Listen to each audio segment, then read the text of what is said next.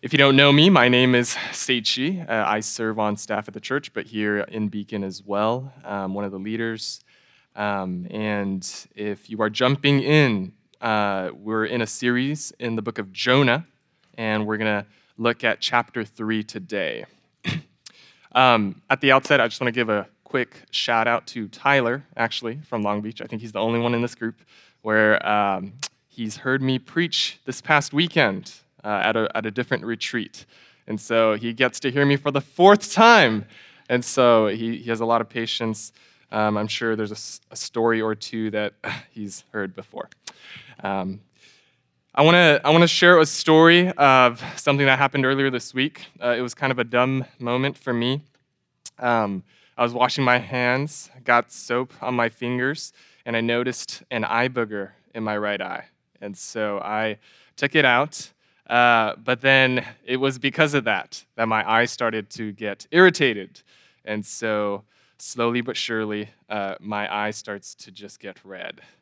Um, and it, it stings. Uh, and so I'm in pain, um, and, and I try to wash out whatever's in there just to rinse out my eye.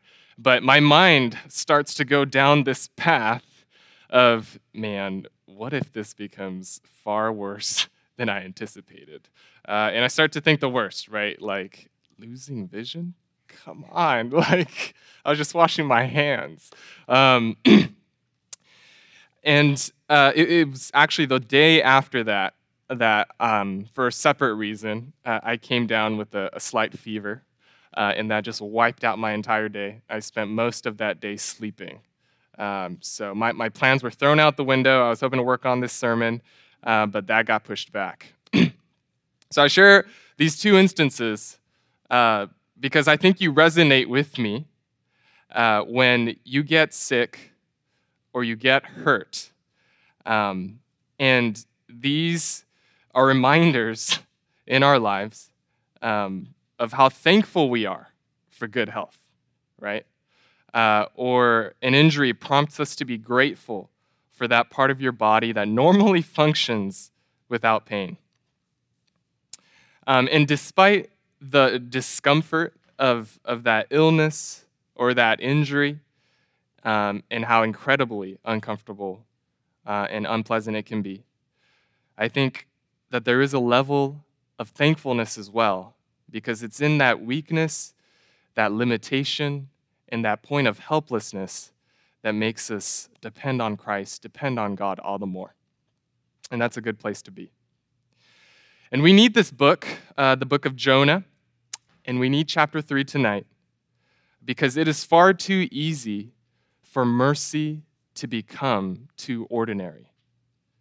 When mercy is assumed, when mercy is expected and it becomes normal, that is when mercy no longer becomes precious to us.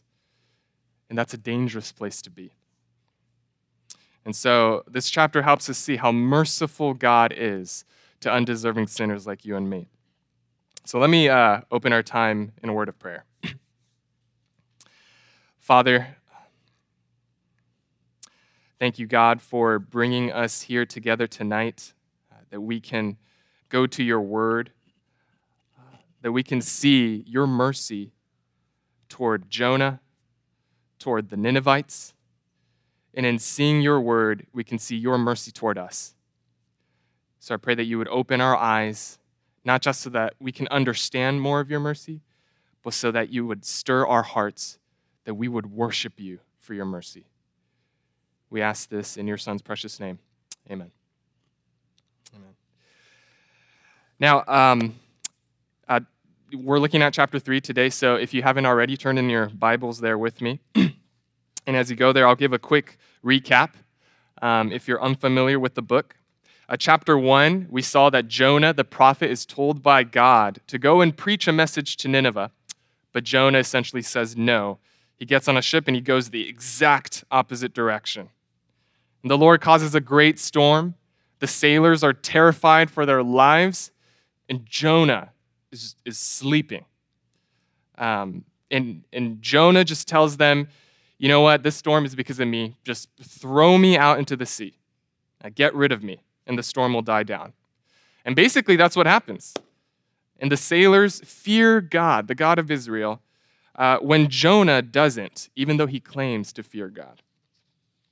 All right, but God's not done with this prophet. In chapter 2, we see that God sends a, a fish to swallow him, not to eat him, but to save him and deliver him from drowning. and Pastor Francis last week talked about how Jonah prays in the belly of the fish. And in his state of desperation, he cries out to the Lord, and the Lord mercifully hears him.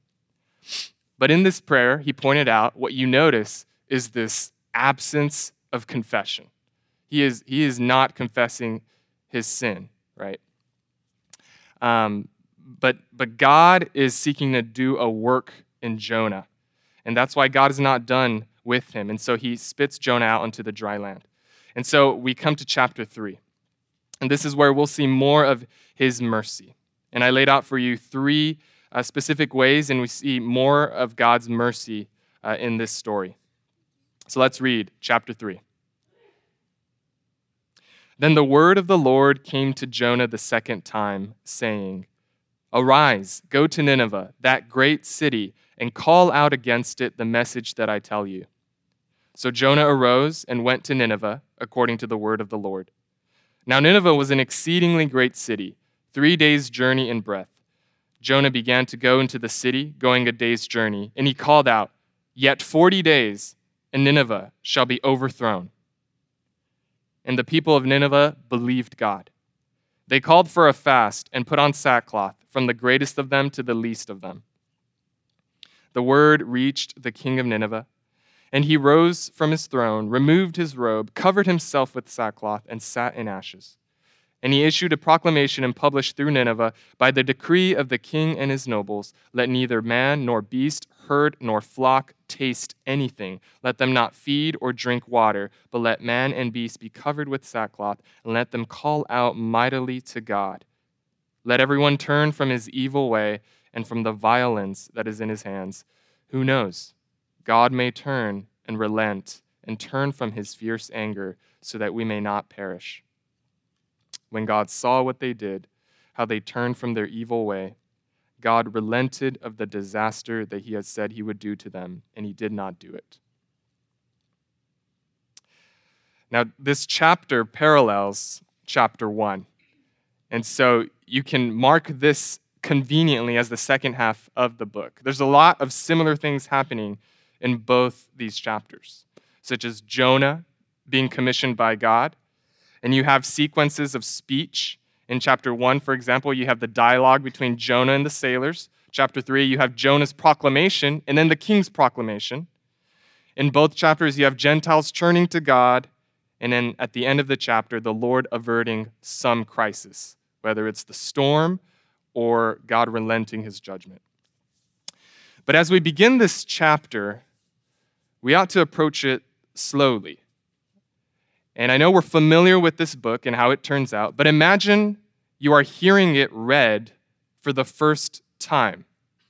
As you read the first few verses, you see that that's almost the same language as the beginning of chapter 1. And so there's a bit of deja vu.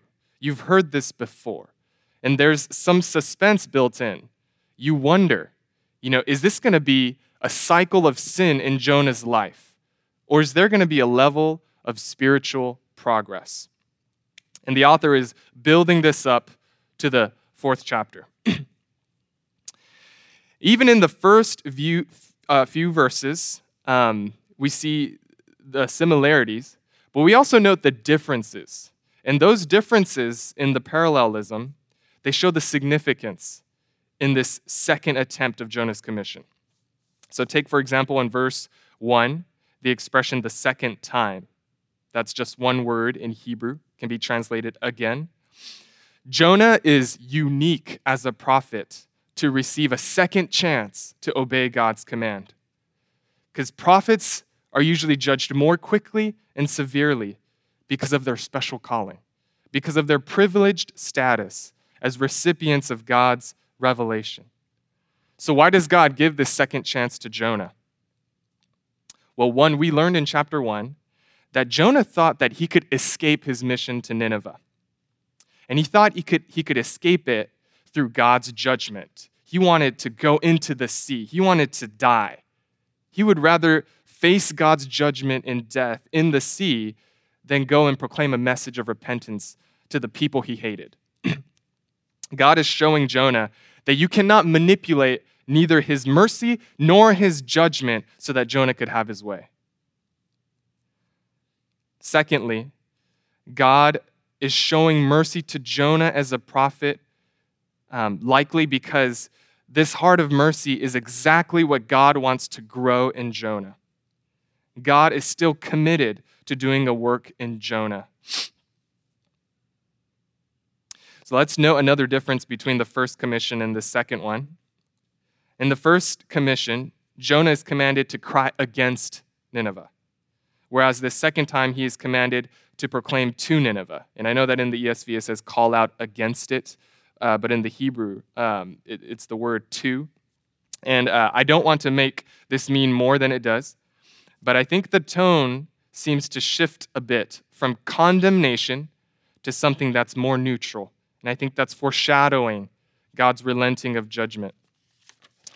And in addition to this, you see that in the second time around, the reason for this proclamation is absent. The first time, the reason given is because the wickedness of the Ninevites have come up before the Lord. But you don't see that reason given in the second time the commission is given. And that's because, again, you see there a shift in emphasis an emphasis from the wickedness of the Ninevites to God being in control over the message and the messenger. God is saying, Jonah, I'm going to tell you uh, what to tell them. Jonah, you're not in control, and you're not free to change the message. There's a last difference uh, that I want to note. Uh, in the first commission and in that chapter, you see Jonah going down, right? This theme of going down, down to Joppa, down into the ship, down into the hold of the ship, and then ultimately down into the heart of the seas, in the belly of the fish, right? But in chapter 3, we see that actually Jonah, he goes to Nineveh, right? He, he obeys. Uh, verse 3, he, he goes to Nineveh according to the word of the Lord. There is a stamp of divine approval here. now, this gives the impression that Jonah is completely changed. Um, but we already noted in chapter 2 um, that his obedience might not have been a full fledged obedience. And we begin to see more of that in this chapter. For example, Nineveh is said to be a great city. That's most likely referring to its size. It's three days' journey in breadth. But Jonah goes only a day's journey. He doesn't even reach the city's center. And later on in verse 6, we learn that the king of Nineveh hears the message secondhand through his citizens, not from Jonah himself. How else can we tell that Jonah may have just been outwardly compliant, not full, wholeheartedly obedient? Well, consider his brief message, verse 4. Yet 40 days, and Nineveh will be overthrown. Now, we're going to leave aside the question was this all that Jonah preached? And we're going to focus on what he did say. He said 40 days. Now, what's the significance of this number? Now, to the Hebrew mind, there would have been several associations with this number. And one is that it takes you back to pre Israelite days, to the time of the flood, which lasted 40 days and 40 nights. It is a reminder that the flood was God's judgment on the world because, it, as it says in Genesis 6 5, every intention of the thoughts of man's heart was only evil continually. The flood was an expression of God's judgment on man. Um, not only that, another event that readily comes to mind is what happens after the Israelites make a golden calf and worship it. Remember Mount Sinai? Moses is given the Ten Commandments. Right after that, the Israelites make a, a calf, a graven image, and worship it. Now, what does Moses do? He spends 40 days, 40 nights on Mount Sinai interceding. Um, he goes up to the mountain, eating neither bread nor drinking water, which is exactly what the Ninevites do in this chapter as well. And Moses is interceding for his people so that the Lord doesn't consume them in his wrath. Now, this role of intercession, it should have been Jonah's role as a prophet. He should have been praying that God might spare Nineveh. But instead, we find out his heart. He's complaining to God why he didn't destroy Nineveh. So, this 40 day uh, period is a reminder of two possible fates for Nineveh. It symbolizes judgment, as in the flood, but it also symbolizes a relenting of judgment, as in Moses' intercession for Israel at Sinai. All right, let's consider the second part of Jonah's brief message the word overthrown. That verb, that word recalls the destruction of Sodom and Gomorrah. The same word is used to describe what happened to those two cities. And if you think back to Genesis 18 and 19, those two cities were known for their rampant wickedness. And God says that he rained on Sodom and Gomorrah sulfur and fire. He, he overthrew those cities. And this is what Jonah anticipates for the Ninevites. He is likely going to Nineveh to proclaim this message, believing that Nineveh's destruction is inevitable. now, what else does Jonah say in this message? We're, we don't know. We're, we're not given it. You know, was this just a summary? Maybe. You know, is this all that Jonah said? It could be. But what we do know is that what we are given is enough to give the impression of his message, that this was, in essence, what was communicated to the Ninevites.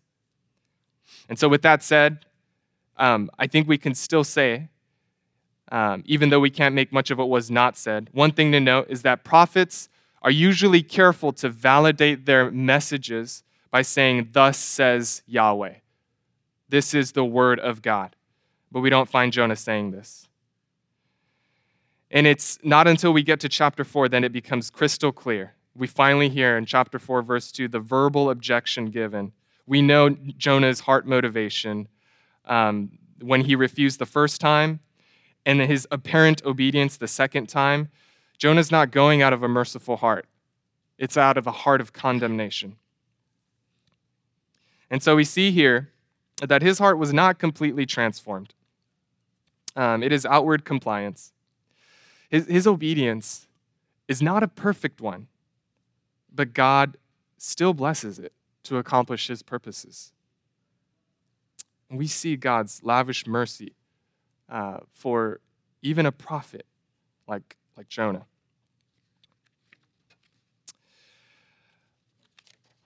Have you ever felt uh, like you probably didn't make the, the wisest um, decision or maybe you went about a process, um, but not in the most God honoring way. But He still showed you mercy to you in that decision. Maybe it was when you were bringing up a sensitive issue with a friend and, and how all of that unraveled. God still showed you mercy and showed your friend mercy in that. Maybe it was how you handled a conflict with, with one of your parents probably didn't approach it in the right attitude, but the Lord showed you honor in that, mercy to you in that. When I was a senior in college, um, I prayerfully applied for a program that would take me to Japan and to spend at least a year there teaching. I ended up teaching two years. But the challenge was that program was known to send you out to basically the boonies of Japan, the countryside. Um, and if you know Japan as an unreached people group, you know that if you're out there, um, especially in the rural areas, that you will likely struggle to, to find a church um, and, and a good church to be a part of. And so, with the risk in mind, um, I still prayerfully applied. Uh, but one thing that I regret uh, is that for, for big things such as you know a, a change in your your career or um, or even a relationship we, we want to seek the input of others, right? We want other people weighing into our decisions, people who know us, people who care for us. But um, there was one person at the time in my life where I feel like I should have just sought his wisdom um, and input on, um, but I anticipated what he would say. And so um, I, I didn't bring it up to him. And it wasn't until after that I was well into the application process that I basically just reported it to him, right? Um, and oftentimes I think we can do that uh, in the hardness of our hearts. Um, instead of really weighing people's wisdom and counsel, um, we've already made a decision in our hearts and we're just informing people hey, this is what I want to do. Um, and so I'm not saying that um, you know we have to agree with every single counsel uh, that's ever given to us. But I know in that in my heart, um, I was not willing to, to weigh that counsel, right? And it was something that bothered my conscience. and so, despite that process of, of going through that application and being accepted um, and, and uh, going to Japan, um, and it wasn't a perfect obedience on my part by any means. But even in that folly, God showed me much mercy. He showed me much mercy um, throughout my time in Japan. But it just goes to show how patient and merciful our God is, and how He's not done with us, how He doesn't just toss us aside and carry out His plan with someone else who's more humble, more obedient. But He's committed to working in us, using you, sanctifying you. And how has God shown the same kind of mercy to you in your imperfect obedience? Now, secondly, God is merciful to warn us and lead us to repentance. We see in our passage, um, God did not have to send a message to Nineveh right? He did not have to send a messenger. He did not have to give them 40 days to repent. That God would do any of this is a mercy. We have to remember again that the people of Nineveh were a cruel, oppressive, and violent people. It would have been perfectly just for God to have sent a plague and just decimated the whole nation without warning. But God shows mercy to them by giving them opportunity to repent. And God's mercy of warning does lead Nineveh to repentance. And so we'll note several marks of repentance here. We see first that they had faith. Verse 5 the people of Nineveh believed God. And that's likely an allusion to Genesis 15 6, where it says, Abraham believed Yahweh, believed God. It, it points to faith before Israel even existed, before the covenant of circumcision. It just it shows the primacy of faith above all else. And this is important to note um, because even before the covenant of, of circumcision identified the people of Israel, it was always understood that a relationship with the living God was always based on faith.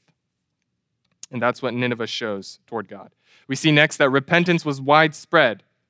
It didn't matter where, where you were on Nineveh's social hierarchy, everyone, everyone was humbled, from the greatest to the least of them. Even the king, whose actions symbolize that he was one with the people. In verse 6, it says, He arose from his throne, he laid aside his robe. That is, he removed the wealth, the prestige, the royal status that came with the throne, and he replaced it with sackcloth sat on the ashes, showing that the king is indistinguishable from the people, one with them. I mean, even animals are involved in these acts of contrition. And you, might think that this is strange, right? That animals uh, are involved in this because they're not morally responsible creatures.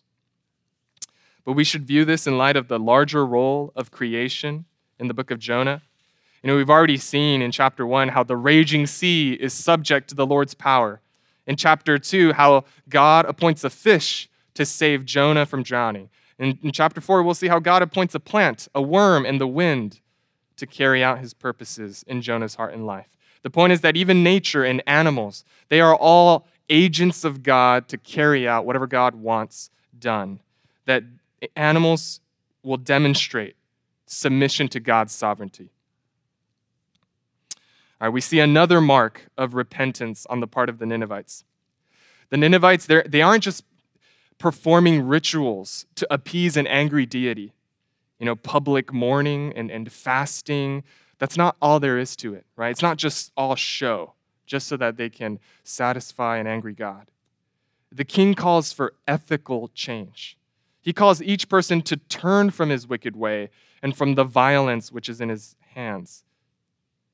And what does it say in verse 10 that God takes note of, notice of?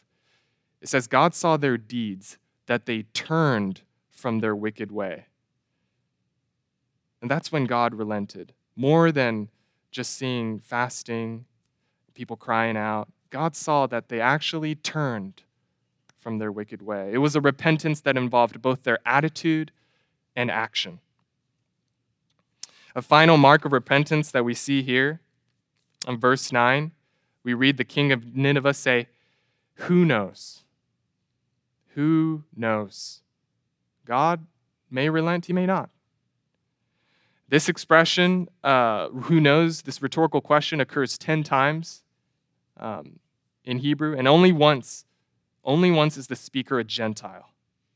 That's, that's here in this case. And only one of two times where the desired change in God's plan actually happens. And this is one of those two times. And the point here in saying this, who knows, is that the king acknowledges that God has the absolute freedom to execute divine justice or to extend mercy. These acts of contrition, what the Ninevites do, they don't require God to relent from judgment. And we saw a taste of this when in chapter one, the captain of the ship um, says to Jonah, Perhaps your God will be concerned about us so that we don't perish. Perhaps.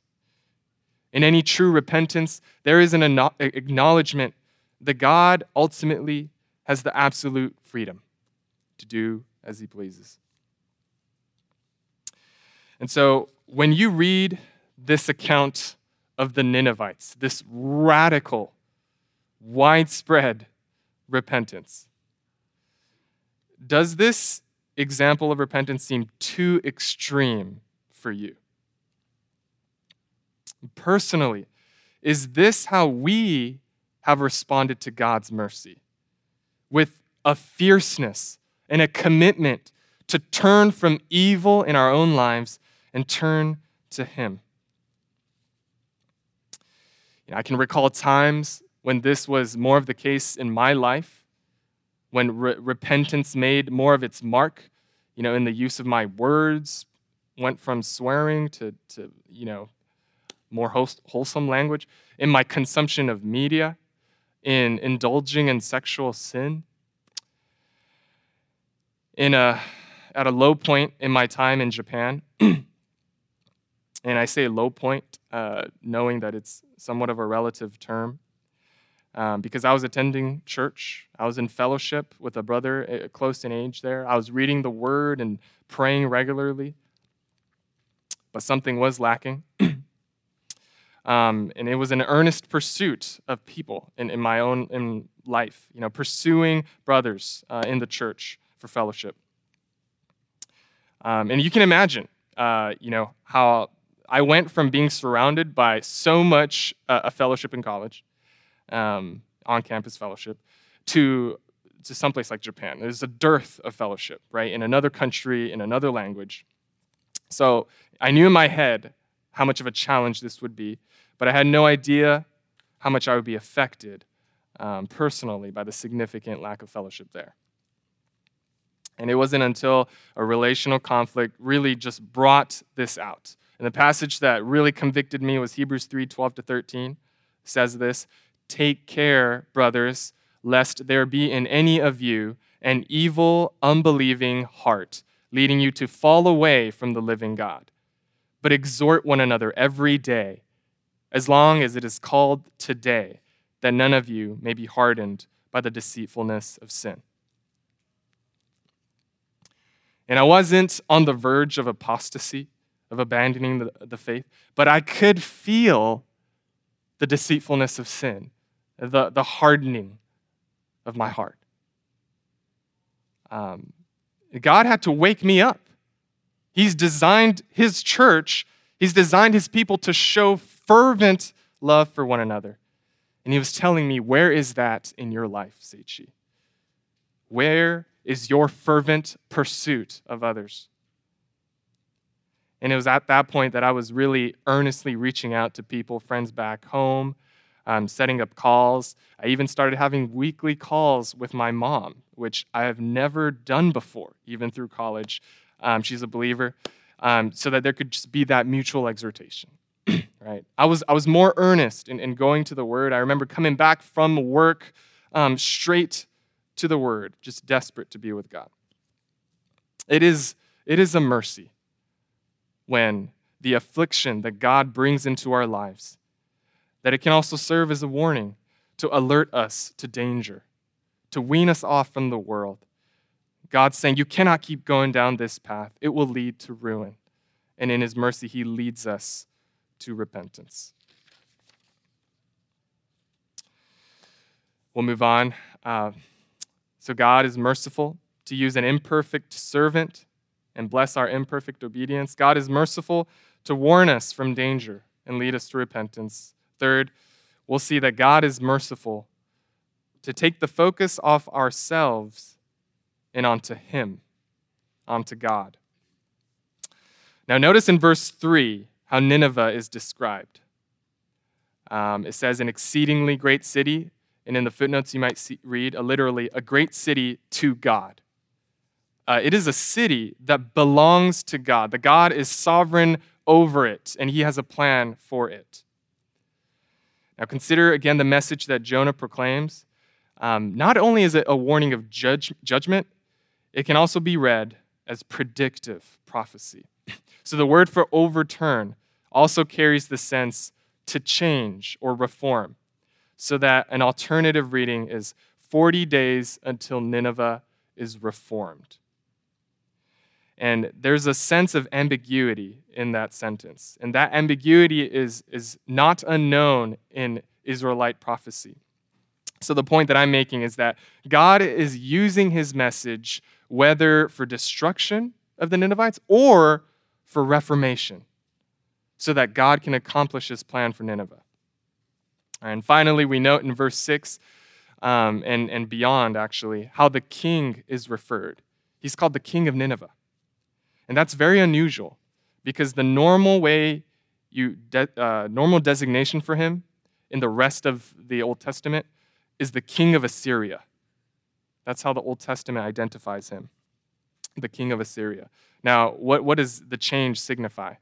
The, by calling him the king of Nineveh, which is a city, the author minimizes the king's importance and power and just draws out his subordination to the true sovereign one to whom Nineveh belongs.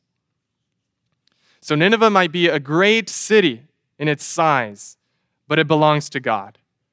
And whether the city is overthrown in judgment or reformed in its repentance, the outcome of the city, that belongs to God.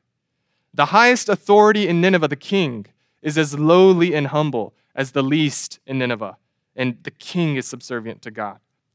The focus throughout this chapter is on God's sovereignty. It is God commissioning his prophet to a wicked nation. It is God's message that Jonah is commanded to proclaim. It is to God that the city of Nineveh ultimately belongs. It is God who is truly king and sovereign over all other kings. It is God who has absolute freedom to bring judgment as he has warned or to relent from calamity. And Jonah, and most likely for you and I, um, we, we don't struggle with knowing that God is sovereign over all the earth. But what we do struggle and what Jonah struggled with is the idea that God's mercy is as broad as his sovereignty. Right? Um, we are very much like Jonah in this. Um, we are not merciful people. And at our church at Lighthouse, we often refer to this as transactional love. it, it is second nature, it is our default uh, to, to treat people how they treat us, right? But anyone can love those we deem lovable. Jonah loved his people, Israel. Jonah loved those who he felt deserved to be loved. And he despised his enemies, whom he felt did not deserve to be loved. Now let's just think of our relationships in the church. Uh, we love maybe uh, when, especially when we're in a new setting, but if we're alone, um, we appreciate it when people would come up to us, right, and warmly greet us and genuinely desire to get to know us. But we find it hard for us to show the same kind of mercy to others, right? To, to go out of our way uh, to talk to someone uh, who we might not want to feel like talking to. We love it when people ask us how we're doing, right, and show interest in our lives and the things that we care about. But we find it hard. Um, and we quickly tune out when someone starts to share something that's either boring to us or just not relevant, right? Not particularly interesting to us. We're not as inclined to show the same kind of mercy to others. Now think of those who are harder to love. Maybe this someone in the church has hurt you. It is quite easy, instead of being merciful and charitable, uh, to, to just avoid them, right? Um, because we think that the absence of conflict is peace, but what we're really doing is we're just punishing them by not being as friendly or warm. Um, or we think of people who might be harder to get along with, whether it's just a clash of personalities. Um, we, we find it hard to extend mercy to them. Or we find it hard for people who have flaked out on us, people who you've invited out to things, to, to hanging out with you, but bailed on you. It's hard to be merciful, easy to be uncharitable toward them.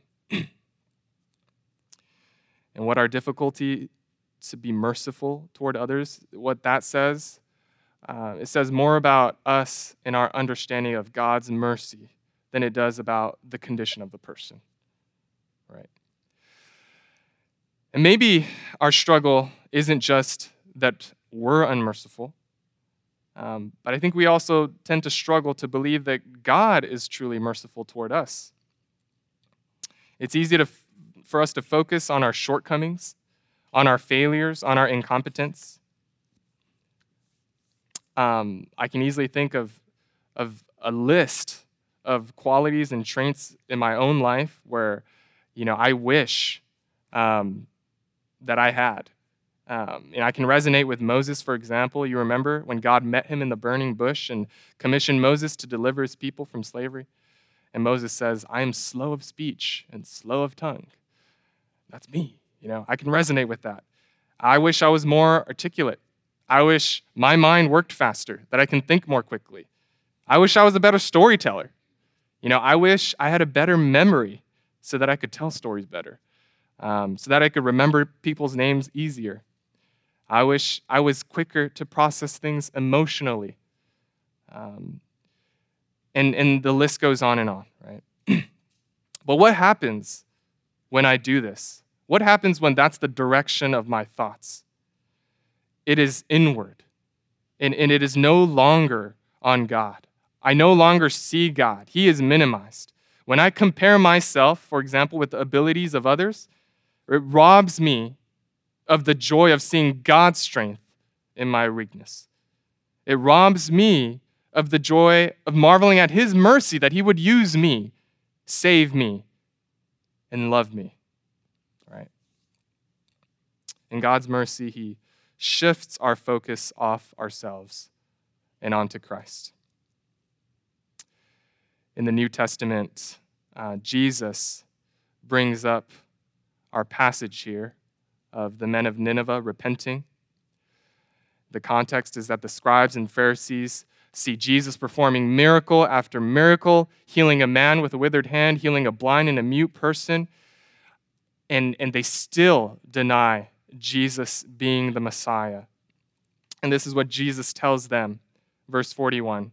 to those who are hardened. He says, The men of Nineveh will rise up at the judgment with this generation and condemn it. For they repented at the preaching of Jonah. And behold, something greater than Jonah is here.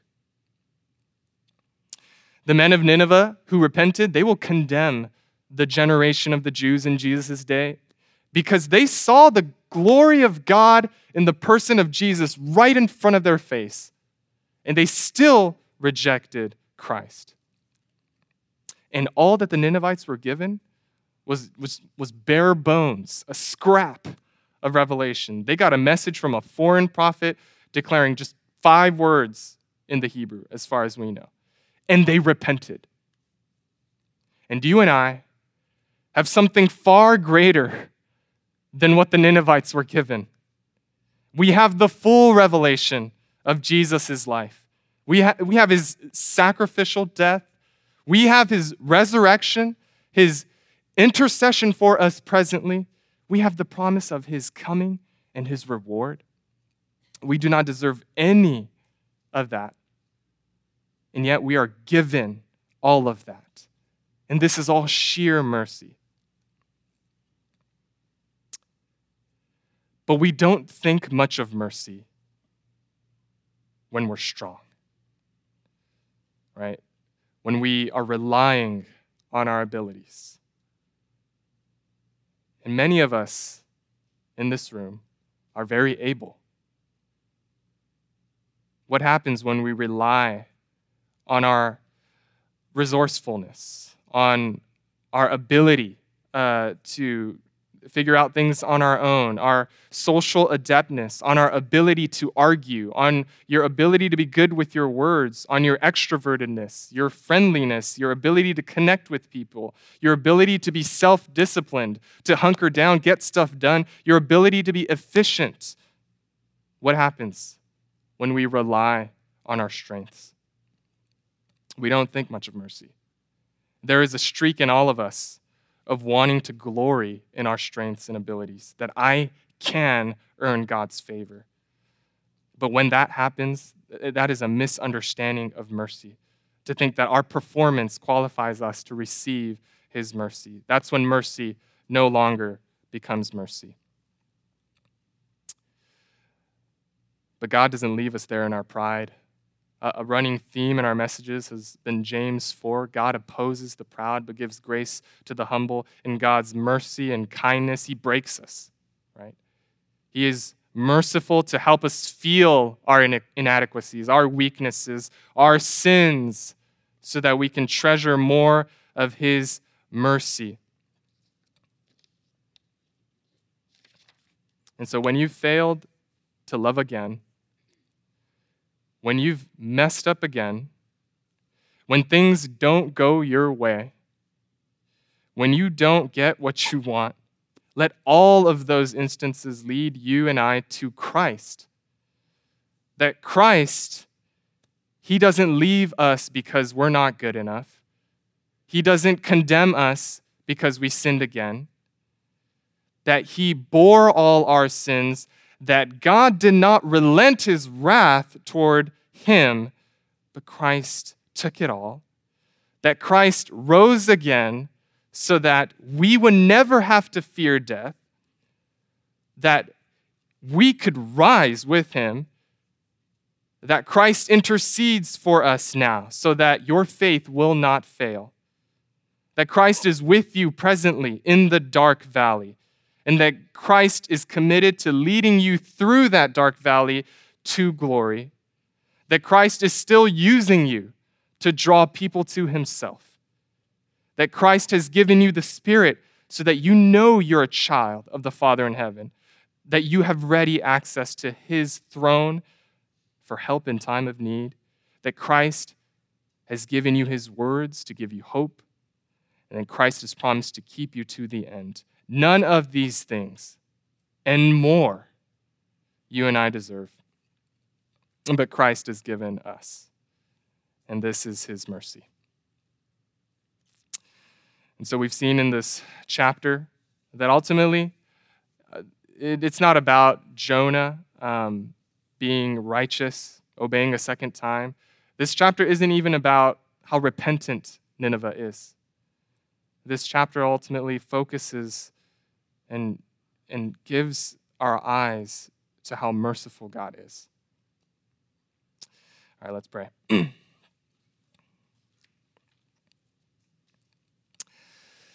Gracious Father in heaven, uh, Father, thank you for the many mercies that we have in Christ. And God, it is to our shame that we do not meditate often on every spiritual blessing that we've received in Christ. And every day of our lives, you promise us that your mercy, your mercies are new, and that your mercies follow us to the end of our days. And so, God, may we be a people uh, who are in wonder, who are in awe, and who marvel day after day at your mercy, both in the valley and in the mountains, when it is hard and when it is easy, to marvel at your mercy for us, Lord. So I pray that you bless the rest of our time in our small groups discussions. Uh, may it be fruitful and unto your glory. In your Son's name, amen.